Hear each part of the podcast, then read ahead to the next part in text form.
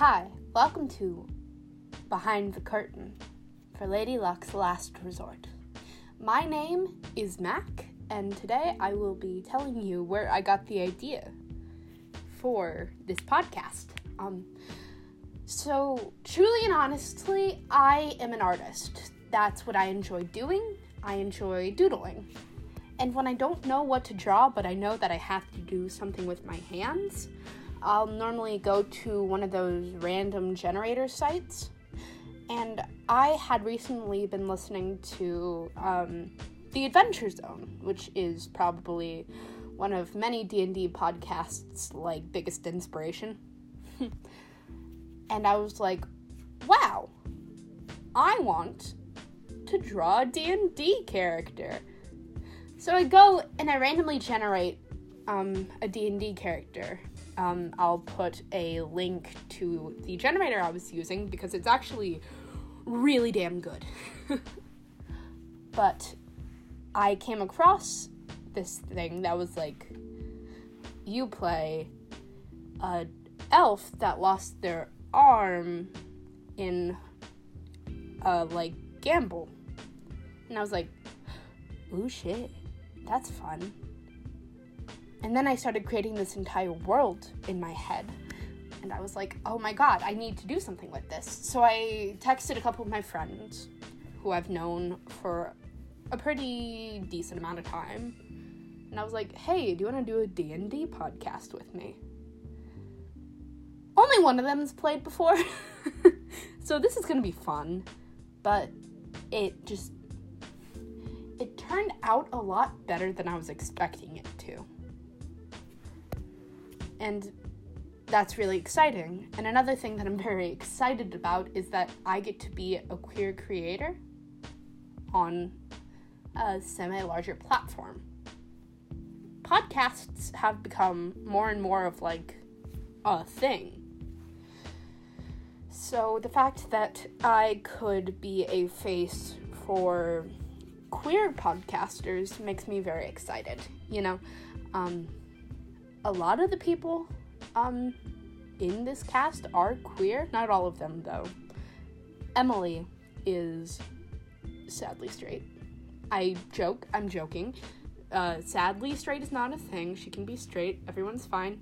Live, laugh, love, okay? But we're not all queer, but Emily is a very open minded person, and I love her very much. But being able to be what I wish I had when I was younger means a lot to me. I've wanted to be a podcaster since I started listening to like Welcome to Night Vale when I was like 10 on a car ride to a house party I didn't want to go to with my parents. Um, as soon as I started listening to that podcast, I knew I wanted do something like that. I wanted to be able to tell stories, and I wanted to be able to create characters that I loved as much as I loved Carlos and Cecil. And even Kevin. Kevin had a special place in my heart because I've always enjoyed the creepy aspect of entertainment. I like the like freaky stuff. I like being scared but still wanting to listen. Cuz I was a very jumpy kid when I was younger. I used to get really wigged out by like the littlest things. I could see a spider that was the size of like 0.5 pencil lead and I would lose my mind. I would not go back into that room for like a week. I'm still kind of like that. But that's neither here nor there. Um, so, my main goal throughout this is to be able to create something that I am proud of. I've always had a hard time listening to my voice because I have a lisp. I've had the lisp for my whole life. I've gone through speech therapy. It's much better than it used to be because when I was a lot younger, every S I said sounded like this, and I think that this sounds really annoying after a while. But I've always been really self conscious about the way I talk And my voice, like the pitch of it, it's rather high for somebody of my age.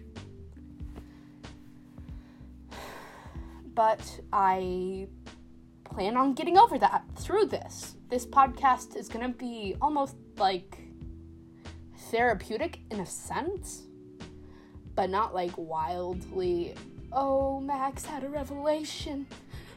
Oh, it's wonderful. No, no, I'm not expecting that, nor do I really want that.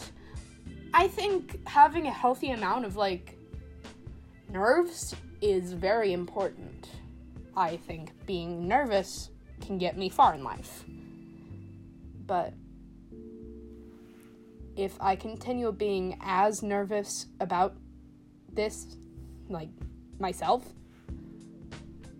with the career path I want to go down, which is I want to be an actor. Particularly, I want to be a voice actor. I think that that would be very fun. I can do a lot of like weird shit with my voice. And if I continue being self conscious about my voice, that's just gonna put my career straight where I came out of the garbage can. Um, so, yeah, thank you for listening. And if you wanna support queer creators like myself, be sure to follow LLLR on Twitter and Instagram. If you enjoyed what you heard, or you're intrigued now, uh, remember to favorite our podcast so that you can stay up to date with us. Until next time, remember don't hate the player, fear the game. Thank you.